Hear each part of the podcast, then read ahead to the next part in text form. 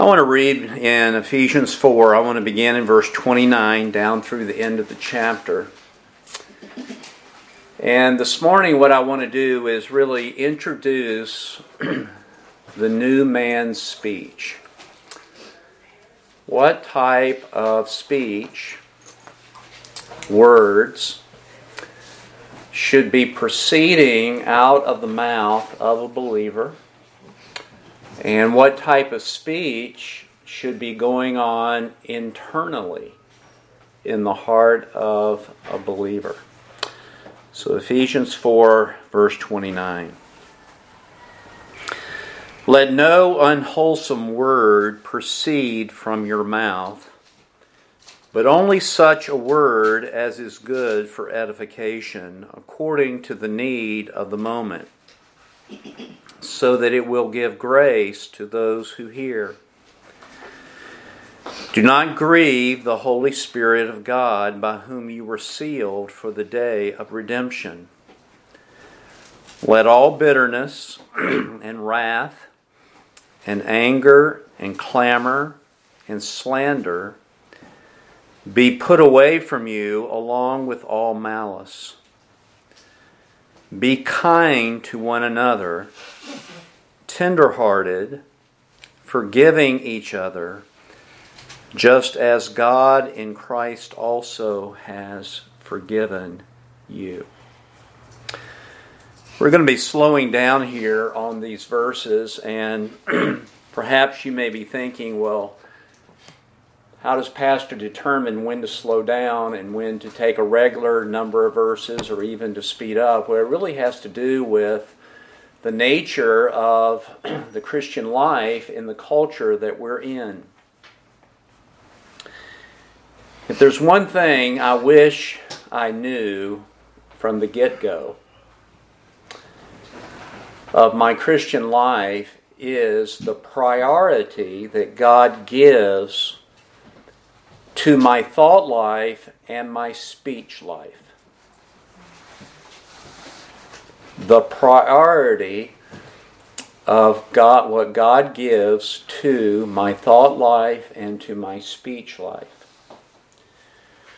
The emphasis in much of our churches today is on appearances.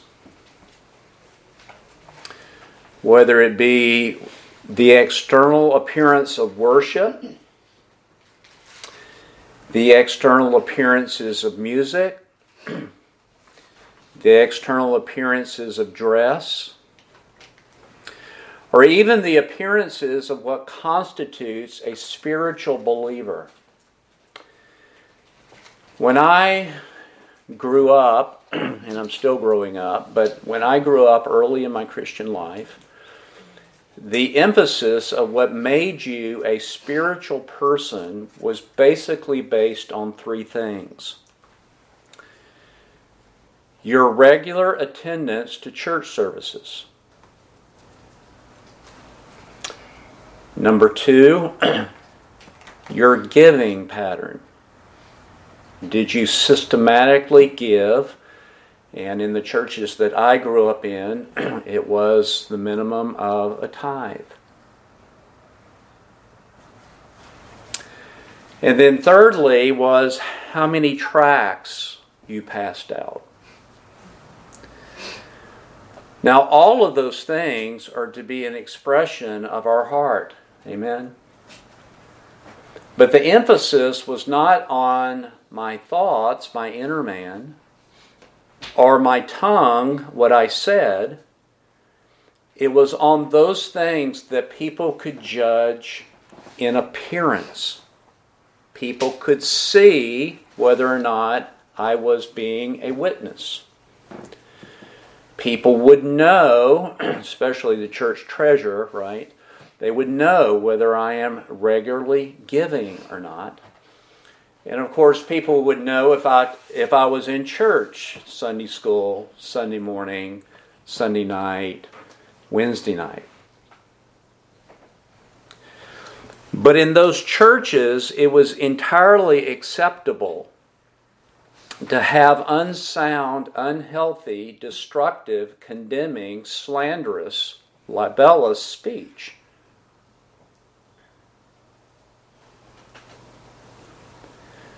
But God gives an emphasis to what we're saying to ourselves and what is coming out of our mouths. And, folks, this shouldn't surprise us because I think that if we gave it some thought, we all would agree that the Scripture, the speech of God, is the mirror to the heart of God. Would you agree with that statement? So, too, our speech is a mirror to our heart in like manner. The difference is is that fallen men and women can cover over a deceitful heart whereas with God his speech always and eternally reflects his heart of truth, righteousness, and judgment. Does everybody see that? When we're talking about Christ, the things that he says, the things that he communicates, the way that he thinks, is an accurate representation of God's nature so too at we as believers, our word, our speech, in how we think and what we say, is to be an accurate representation. Now, please hear this not merely of ourselves, but of Christ in our life. In our culture today, men and women speak of being true to yourself. Scripture does not speak that way. Scripture speaks of a believer being true to Him, Christ. Our inner man is to be a reflection of Him. Our speech is to be a reflection of Him, and our behavior or our walk in every area of our life is to be a reflection not of ourselves, but of who? Of Christ. Every believer is in Christ, and He is my identity as a believer. It's not I that live, but who lives in me? Christ. So set your affections on things above, where Christ sits at the right hand of God. And this is the way to learn Christ if we are learning Him properly and accurately. We're to walk in newness of life. And that newness of life just doesn't reflect in our appearances, although it is reflective there. It is to be a reflection of what who we are internally as it is expressed in what we say and think. Now, this is why that when we look at the book of Ephesians, and I do think this is significant, the book of Ephesians, having told us to grow up in Him in all things, places the priority on our speech or on our tongue. And we'll see that. Look in Ephesians 4. You're here in chapter 4. Look at verse 11. He gave some as apostles, some as prophets, some as evangelists, some as pastors and teachers for the equipping of the saints for the work of service to the building up of the body of Christ. Well, folks, how do pastors, teachers, evangelists, how do they build up the body? By what they what? What they say to the body. Everybody see that? In other words, right now, as a pastor teacher, how am I building you up? I am building you up, hopefully, prayerfully, if you'll receive it, by the things I am saying to you. It's my speech. So he would emphasize, verse 14, that we are no longer to be children. Verse 15, but speaking the truth in love, we are to grow up in all aspects unto him. Everybody see that? Speaking the truth in love, grow up in all things in him. We saw in Ephesians 4, verse 25 earlier, therefore, laying aside falsehood, speak truth, each one of you with his neighbor. Does that have to do with the tongue? The answer to that is yes. If you look at verse 26, be angry and do not sin. Folks, how do we express anger? With what you say, right? And how you say it. Again, Paul is emphasizing our speech. And when we talk about giving the devil an opportunity, and if we remember that the word devil means slanderer, how does the devil gain opportunity within a congregation? Through slander, which is what? It's our speech. In verse 29, we've already seen this. Let no unwholesome word proceed from your mouth but only that word which is good for edification. When we look at verse 30, do not grieve the Holy Spirit of God. How would you grieve the Holy Spirit of God? By the things we are saying one to another. Everybody see that? If you look down at verse 31, Let all bitterness, wrath, anger, clamor, slander be put away from you. How is bitterness exhibited? Through the things that we say to one another. How do we express verse 32? Kindness, tenderheartedness, forgiving one another. How do we express that? Primarily through the things that we say to one another. If you look in Ephesians 5 and verse 4, Paul says, There must be no filthiness and silly talk, or coarse jesting, which is jesting which is not fitting, but rather giving of what? Where are those things expressed? through what we are saying. It's our speech, our tongue.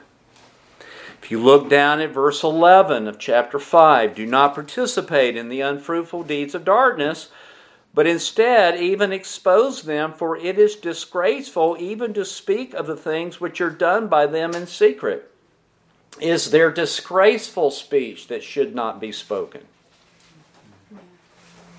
there is.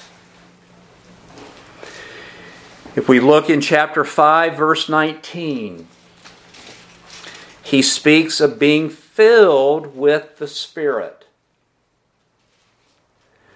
What is the very first thing that is mentioned if you are being filled with the Spirit? Verse 19. What's the first word? Speaking. Everybody see that? speaking to one another in psalms and hymns and spiritual songs, singing and making melody where? With your heart to the Lord.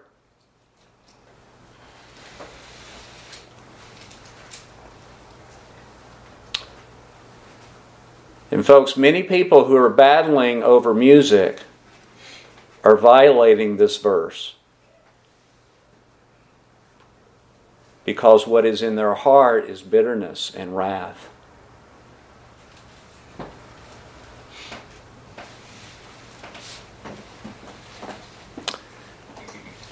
Look at verse 20. What is the second evidence of being filled with the Spirit? Always giving. An unthankful believer is not filled with the Spirit of God. And folks, our gratitude comes from our what? Our mouths. No silly talk which is not fitting, but rather giving of thanks. If you go down into the family, chapter 5, verse 25, husbands, love your wives, just as Christ also loved the church and gave himself up for her, so that he might sanctify her having cleansed her by the washing of water with the word. Everybody see that? Folks, sacrificial love. Christ gave himself for the church. Sacrificial love. Everybody see that? Evidences itself in edifying one another. not only in the church, but in the home. Loving my wife sacrificially is to be seen through my tongue, what I say, how I speak to her. And, folks, if that is true, and it is true, then for a wife to love her husband and reverence him, how do you think that is seen? Through her speech. Does, there, does everybody see that? I'm just, I'm just trying to show you the, primary the primary emphasis here. As we dip into chapter 6, it is evident that if children are to honor their father and mother, then they must have a heart to honor them, and where will that honor be seen? In their speech, in what they say to their parents, how they say it. Look in chapter 6 and verse 4. Fathers, do not provoke your children to anger, but bring them up in the nurture and instruction of the Lord. Folks, how would a father provoke his child? Through the things that he is saying to that child and how he says it to that child. Is everybody following what I'm saying here? Okay? We got it in chapter 4, we got it in chapter 5, we got it in chapter 6. Go down in chapter 6, verse 18. He says to the church, with all prayer and petition, pray at all times in the Spirit. Now, folks, we know that praying means you're either saying it vocally with your mouth or you're praying to God internally in your where? In your heart. They're words. And then Paul would say in verse 19, and pray on my behalf, that utterance may be given to me in the opening of my mouth to make known with boldness the mystery of the gospel, for which I am an ambassador in chains, that in proclaiming it I may speak boldly as I ought to speak.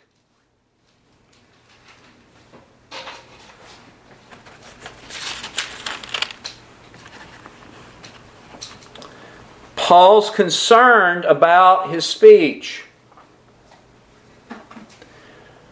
Paul's concerned about how the church is speaking to God in prayer. They're to be praying in the Spirit. He's concerned about family and how those members speak to one another. He's concerned about the speech that goes on within the house of God and among the members of the house of God.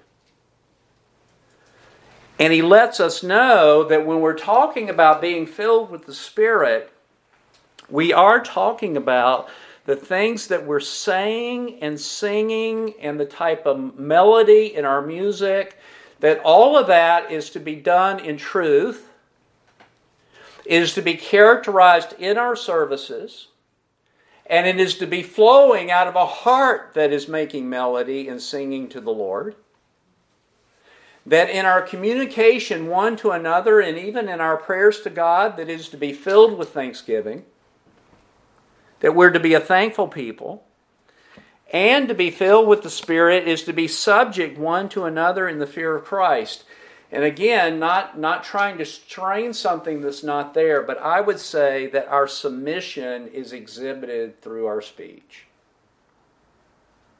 That that is part of our submitting one to another.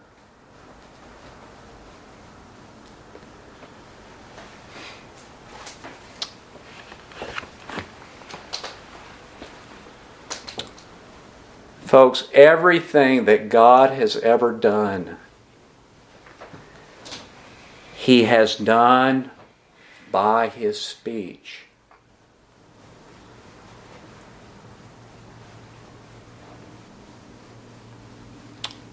God said, Let there be light. We are born again by the word of promise. Does everybody hear that? How are we sanctified? In truth. Thy word is truth.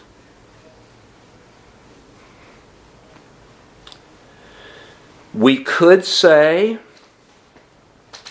and it's really a foolish statement, but I think it'll help us to understand that God's heart and speech are one in truth.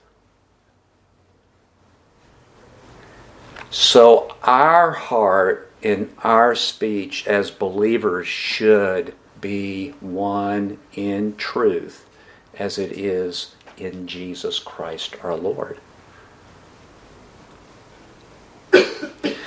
And, folks, everything that I've just said even has the more urgency attending it because we are members one of another. We are organically one in Christ Jesus.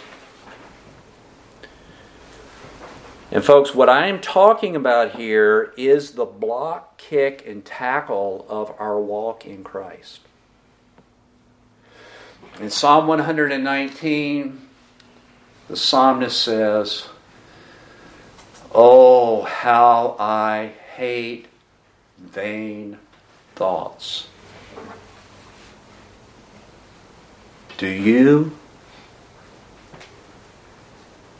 I do. And the sad thing about it is, is that much of what, I mean, a lot of times I don't even recognize it's vain thoughts.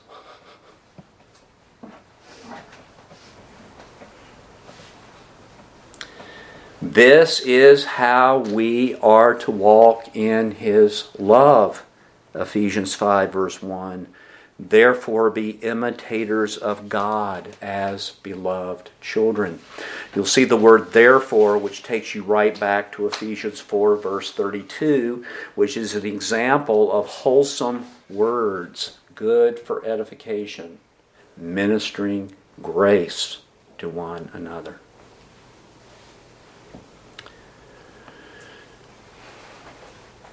Now, folks, if you really give attention to this, as I have done these past several weeks, what you will walk away with is how utterly a failure you are at this.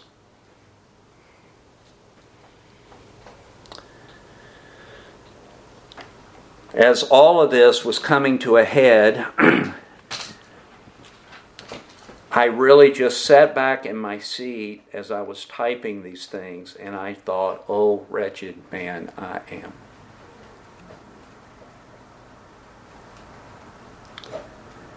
And immediately I prayed the Isaiah passage.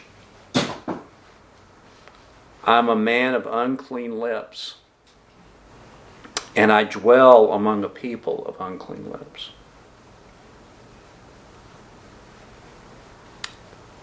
And then the next thing that came out of my heart was, Lord, can't you just take me home right now?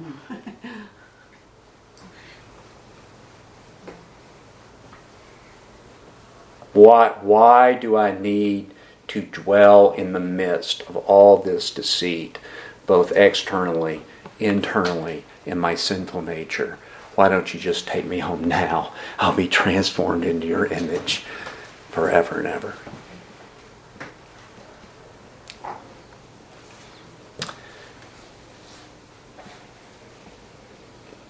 It is easier to deal with appearances.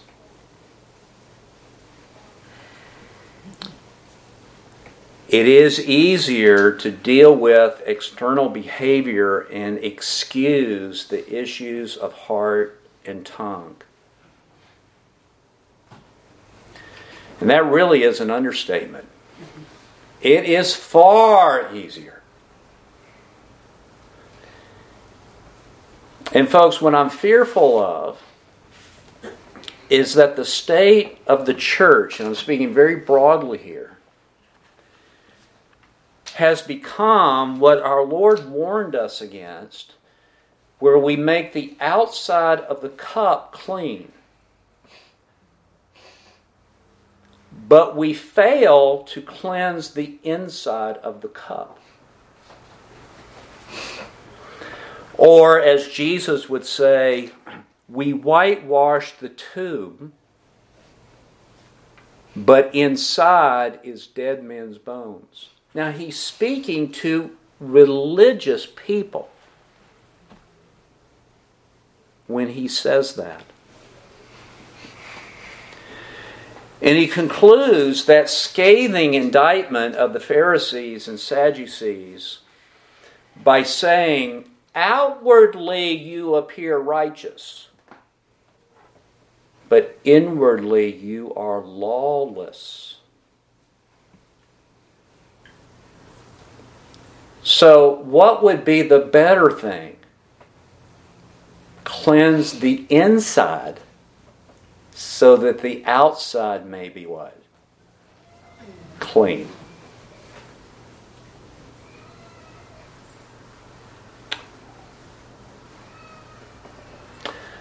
As I mentioned last week, First Peter would quote from the Psalms and say, If you desire life, to love and see good days, you must keep your tongue from evil and your lips from speaking deceit. Every home is destroyed by the tongue.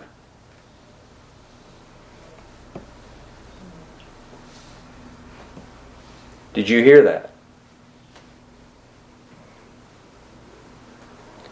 This is what Hebrews speaks of when he uses this phrase don't let a root of bitterness The root of bitterness isn't being bitter. The root of bitterness is a person who spreads defilement among the people of God.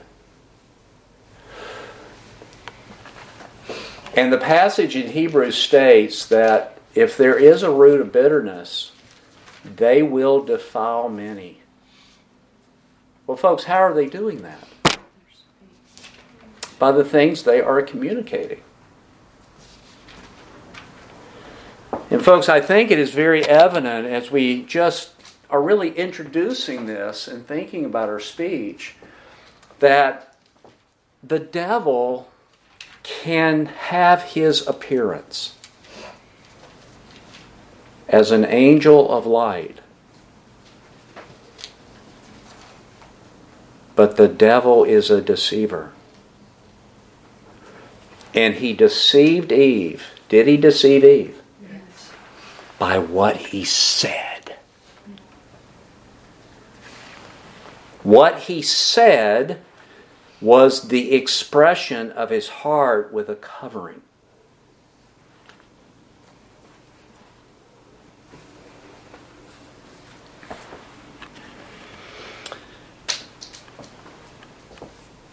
Peter would go on and write that we are to seek the good of our neighbor.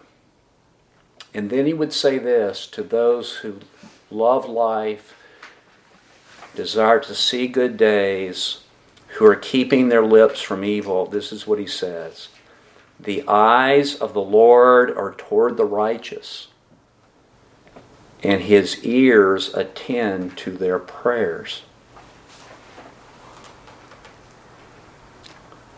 Folks, could it be that the church of Christ today is not seeing their prayer answered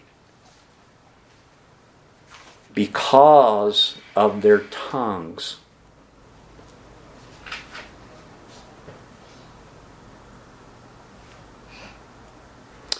And you know in James, he says, You have not because you ask not.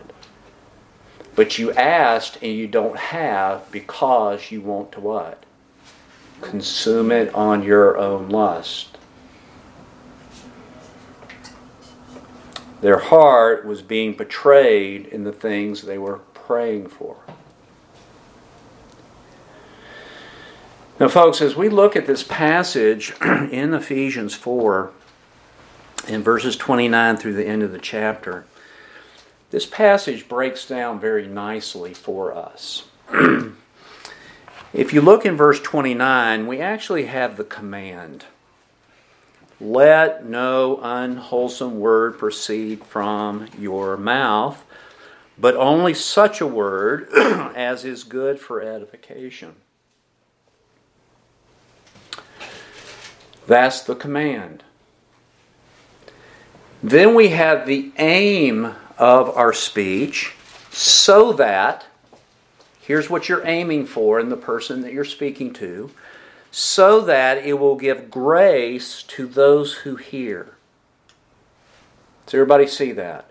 We have a command, not this type of speech, but this type of speech.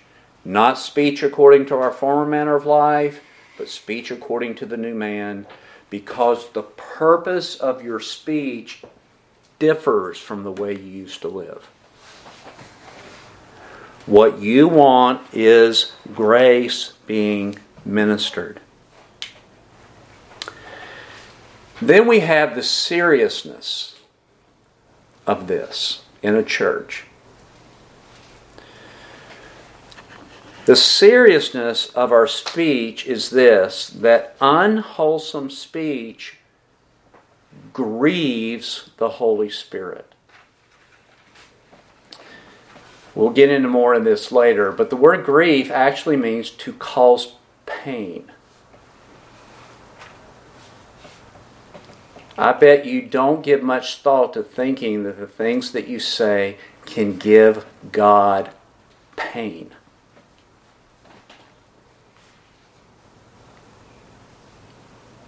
Grieving the Holy Spirit. Why does it pain the Holy Spirit? Because we were sealed for the day of redemption. In other words, God's identifying mark is on you as His. And if we are His, then what kind of speech would you think His people should be saying? Wholesome speech ministering grace, just like his speech is wholesome, ministering grace. Does everybody see that? To not do that is to pain the Holy Spirit. And then Paul gives to us examples of wholesome speech and unwholesome speech. In verse 31, you have examples of useless, grieving speech bitterness, wrath, anger, clamor, slander, malice. And then you have examples of profitable, full of grace, edifying type of speech. Verse 32 kindness one to another, tenderhearted, forgiving one another, just as God in Christ has forgiven you. And he'll go on in the chapter 5 and talk about other types of speech. If we look at verse 29, where it says, Let no unwholesome speech, no unwholesome word proceed from your mouth. If I was to translate that very literally, and I'm only giving you this so that you can hear the emphasis of this, that wooden literal translation would be something along these lines. No useless word out of the mouths of the congregation. Nothing is to go out. Do you hear that? There's two strong negatives in that sentence. Nothing, no useless word out of the mouth of a congregation. Nothing out of your mouth. Now, folks, that, that command, this command that we're looking at, is certainly applicable from the pulpit. Would you say yes or no to that? Yes. I think I would say yes to that. That as a pastor, teacher, evangelist, it is incumbent, it is obligatory upon me as a speaker to the people of God that to the best of my ability and to the best of my giftedness, that I speak profitable words to you. Can a teacher, pastor, evangelist preach unprofitable words? The answer to that is yes. But, folks, it's also applicable to one on one communication. among one another, among my interactions with you, your interactions with me. But, folks, if we're doing it in the house of God, if we're exhibiting the speech of a new man, then it will also be exhibited not only in the church, but where? Outside the church.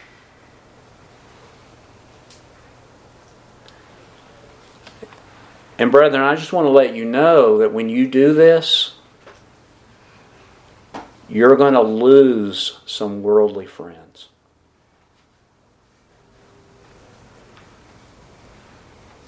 You're just going to lose some worldly friends by default. They don't want wholesome words from you.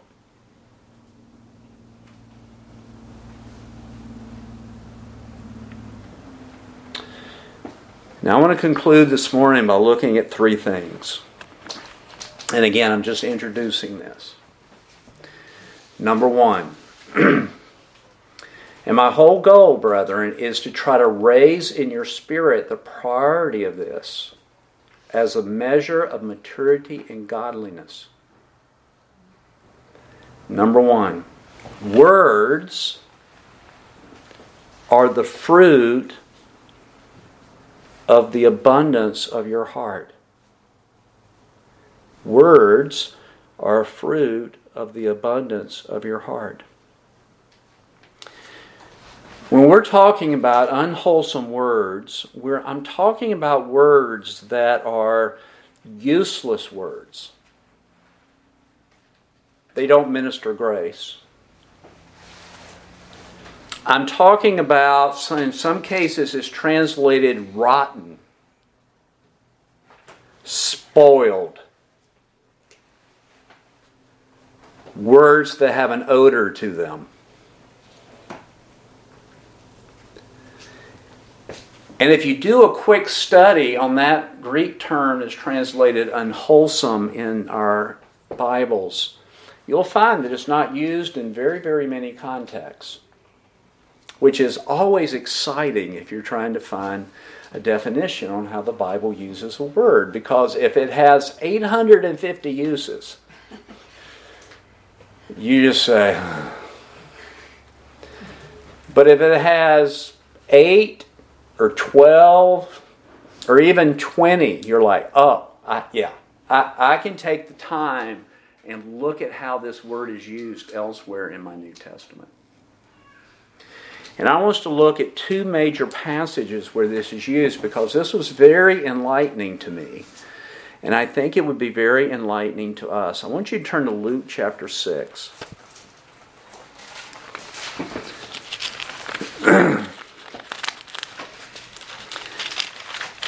Our Lord uses a form of this word that's translated unwholesome in connection with this topic trees. Trees. He'll talk about a good tree, he'll talk about a bad tree. There's our word bad tree. And in Luke chapter 6, look at verse 43. He says, For there is no good tree which produces what kind of fruit? Bad fruit. So a good tree doesn't produce what kind of fruit? Bad fruit. On the other hand, a bad tree which produces good fruit. That's impossible. Verse 44 for each tree is known by its own fruit. Does everybody see that? Good tree brings forth good fruit. Bad tree brings forth bad fruit. And you can't you can't mix those up. What is he talking about? Verse 45 the good man. Everybody see that? He's talking about good trees. Now he's going to talk about the good man out of the treasure, good treasure of his what? Brings forth what is good. Okay, everybody see the parallel? Good tree brings forth good fruit. Good man brings forth good fruit, good treasure. An evil man out of the evil treasure brings forth what is evil. Well, what are you talking about here? For his mouth.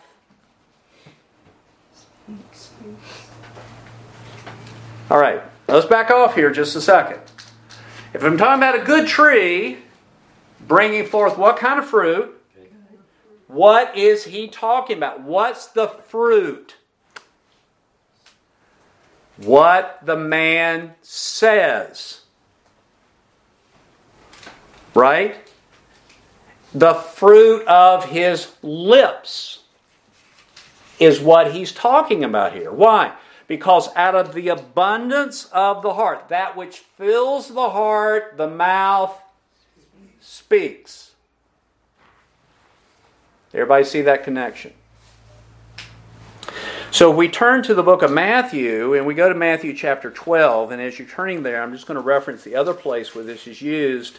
You don't have to turn there, but Matthew chapter 7, which you know is on the Sermon on the Mount, and he talks about false prophets.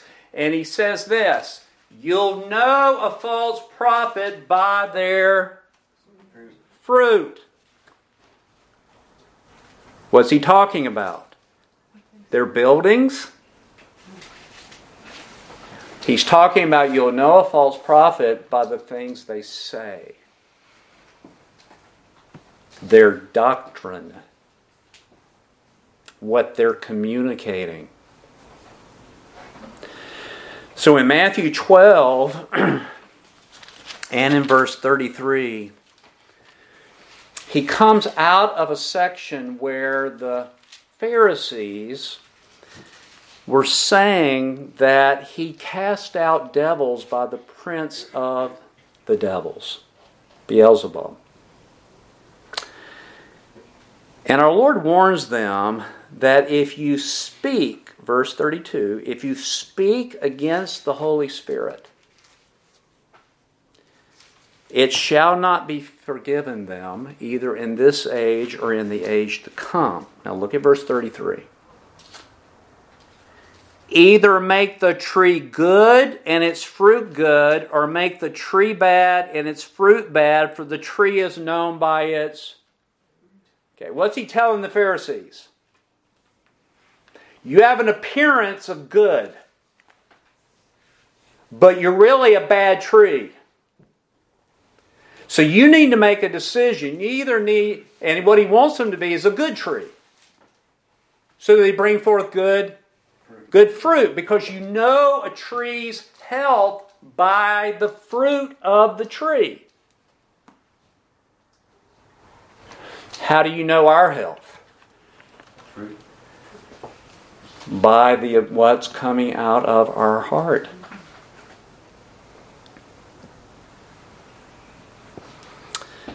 Verse 34 You brood of vipers. How can you, being evil, speak what is good? For the mouth speaks out of that which fills the heart. The good man brings out of his good treasure what is good, and the evil man brings out of his evil treasure what is evil. Do we all get that? Verse 36 But I tell you, that every careless word that people speak, they shall give an accounting for it in the day of judgment.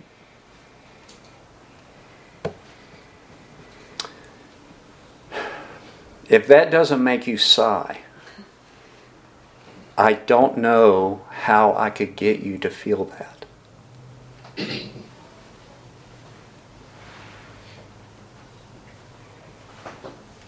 We speak with our tongues and we speak internally to ourselves.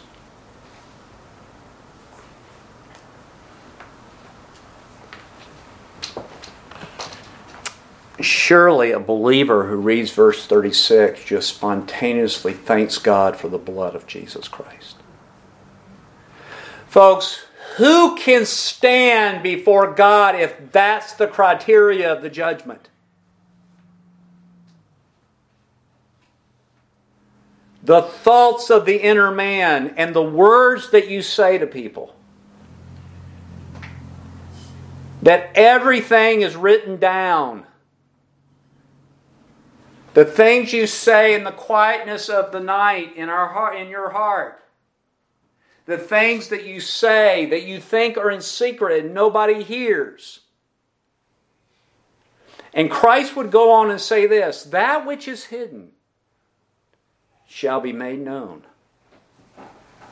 And that which has been spoken in private will be shouted from the housetops. It will be fully open in the day of judgment. That is sobering, isn't it?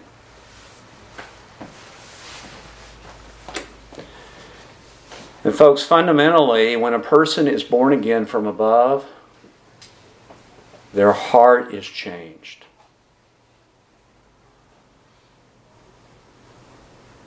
They have something in their heart they didn't have.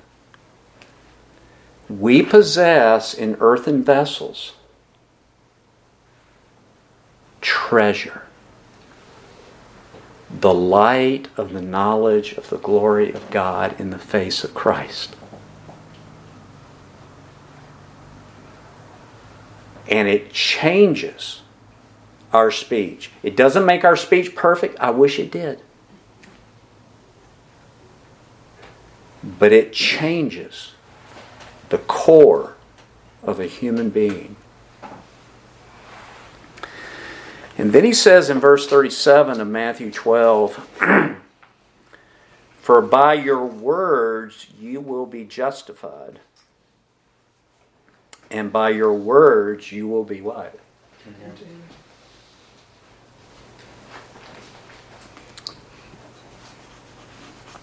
I can't imagine what it would be like to stand before God and you try to justify yourself. And he opens the books, page 673. And he says, This is what you said in your heart about that. How could we stand before him if he would mark our iniquity? And yet people think, oh, I'll just let my good deeds outweigh my bad. I'll just pray a prayer and everything will be okay. I got my fire insurance. There we go. Woohoo! When there's been no change of heart, it's still dead in there. It's still corruptible. And folks, you know that if you open a tomb, you would be like Mary and Martha Lord, by this time it really stinks. It really stinks.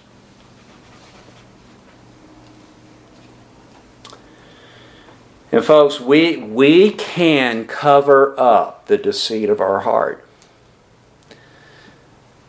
with a cloak of righteousness, just like the evil one. But God knows our heart.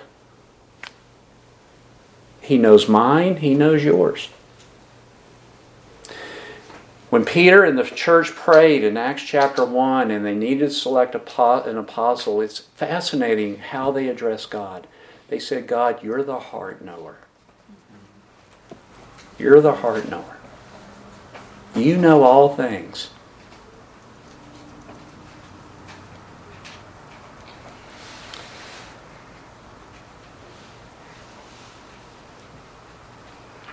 Words are the fruit of an abundance of your heart. It shows the treasure in your heart. It shows what you value in your heart. And folks, we walked in our former manner of life valuing me. My opinions, my ways, my judgments, my standard. No more in Jesus Christ. It's Him that matters, not me. When I was younger, and you probably have heard this, I had a preacher say, Every man and woman and boy and girl has opinions, and they're like two stinky armpits. That's about how high our opinions matter. What matters is Him. And I've said this to many a believer. There are honest disagreements among believers, but at the end of the day, He will be right. not me, not the other person. He will be right because He is Lord of all. And every knee will bow to Him.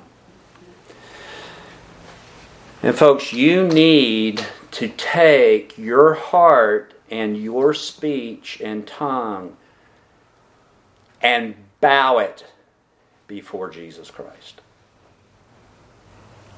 You need to say to yourself, I don't care if you're 140, your speech can mature. My speech can mature. Your speech can mature as a believer. And if you're here lost in your sins, this ought to make you cry out for God in Christ to do something in your soul.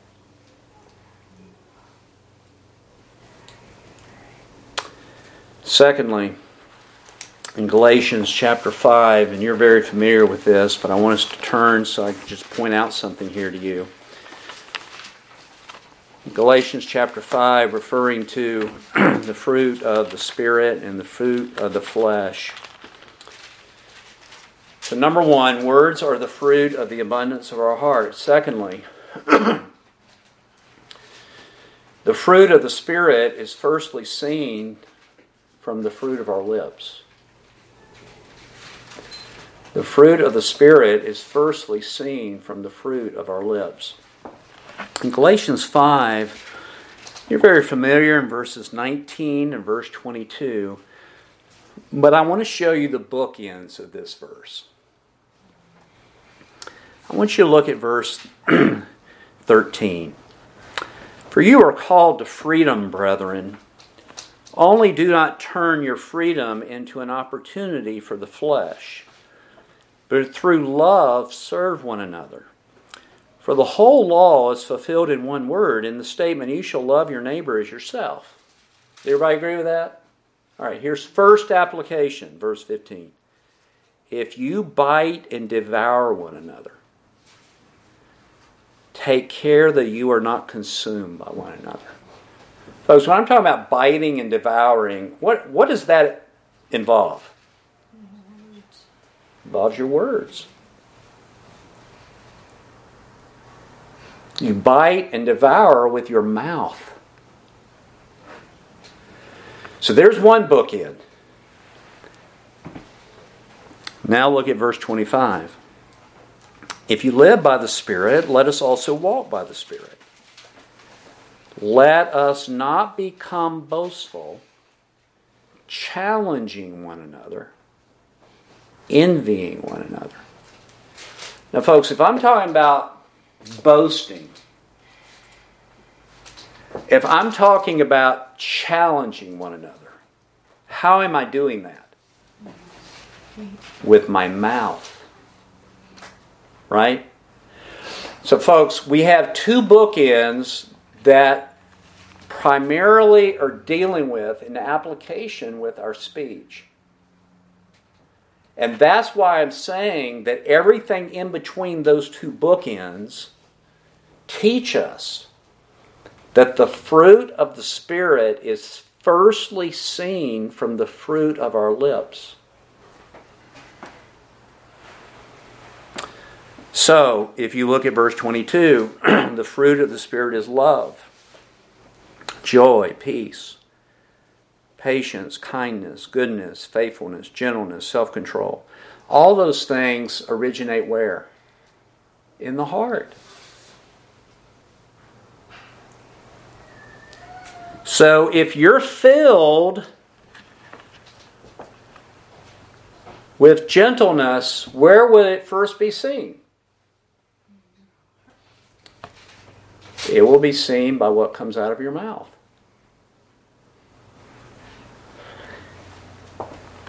If you're experiencing self control and you're filled with self control of the Spirit, the first place that self control is going to be is seen where?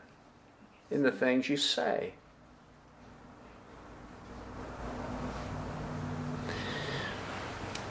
If you've got a thankful heart, what kind of speech are you going to have?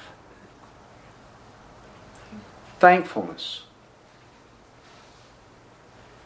If you're a person that is filled with the words of Christ dwelling richly in you, then what kind of speech are you going to hear from that person primarily? The words of Christ coming from that person. If you're a kind person, what kind of speech are you going to have? Kindness. And you know, Proverbs 31 is not just applicable to women. Men are like, oh, good, that's just applicable to women, law of kindness in her mouth, but I can be violent. I'm sure you misunderstand some other passages too.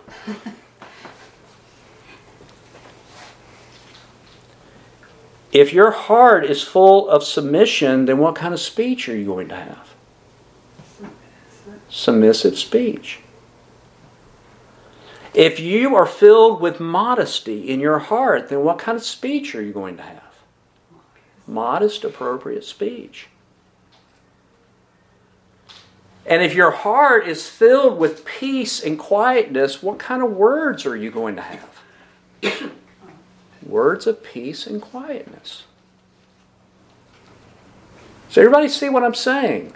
I'm, tr- I'm trying to refocus your mind to think I need to watch out what I'm filling my heart with because who I am in my heart is seen by how I speak to myself and others on a habitual way.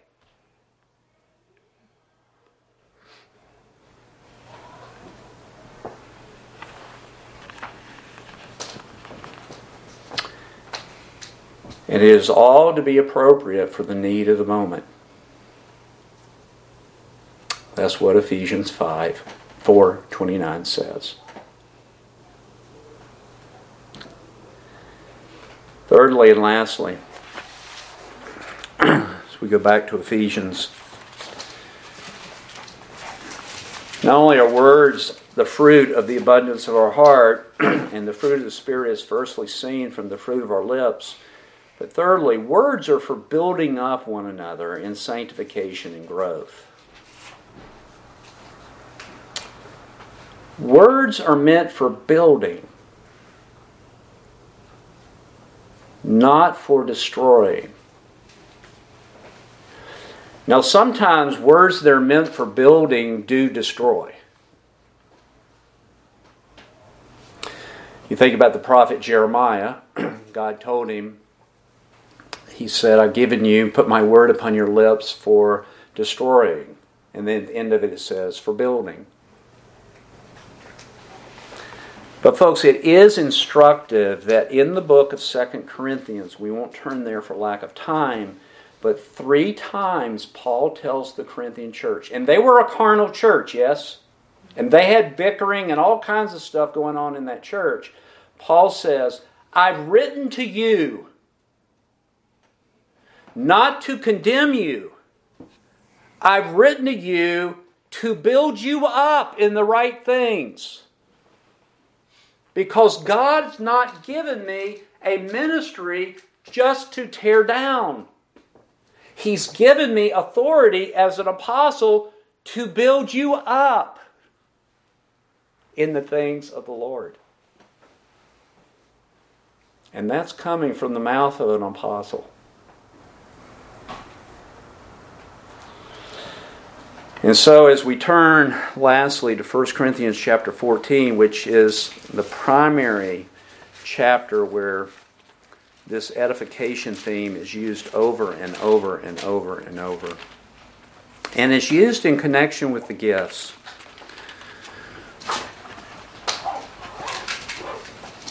But he says in 1 Corinthians 14, verse 3 but one who prophesies speaks to men for what? Edification. Everybody see that? All speaking gifts are for the purpose of building up, exhortation, and consolation.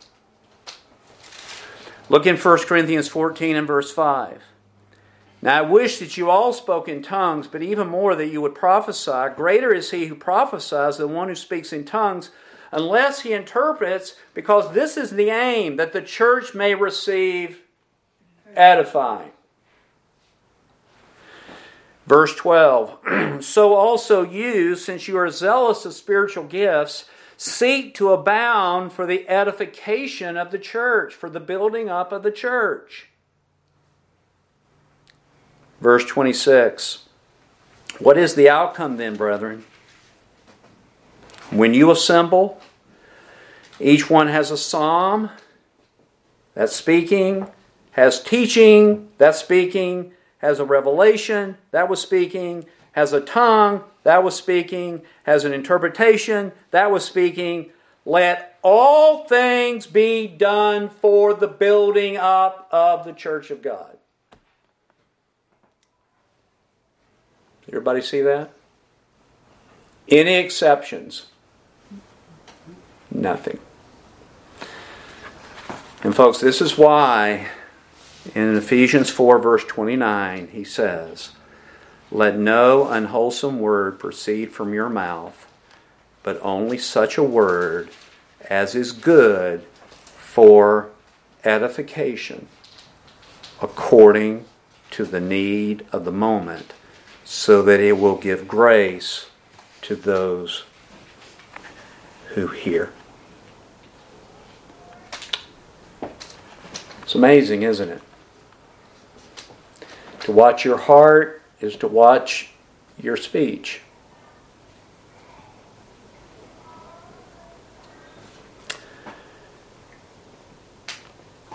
James 3, that awesome passage. But in the book of James, he will say this to his congregation If anyone thinks himself to be religious and does not bridle his tongue, but deceives his own heart, that man's religion is worthless.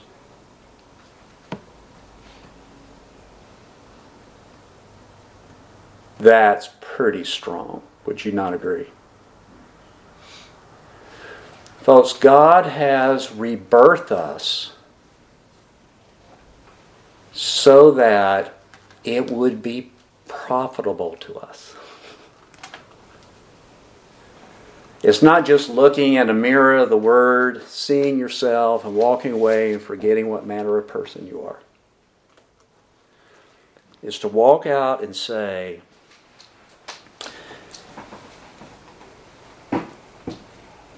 Worthless speech betrays a worthless religion.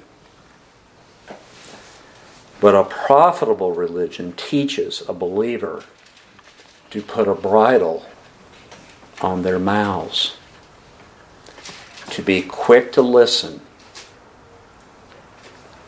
slow to anger, because the wrath of man does not work the righteousness of God.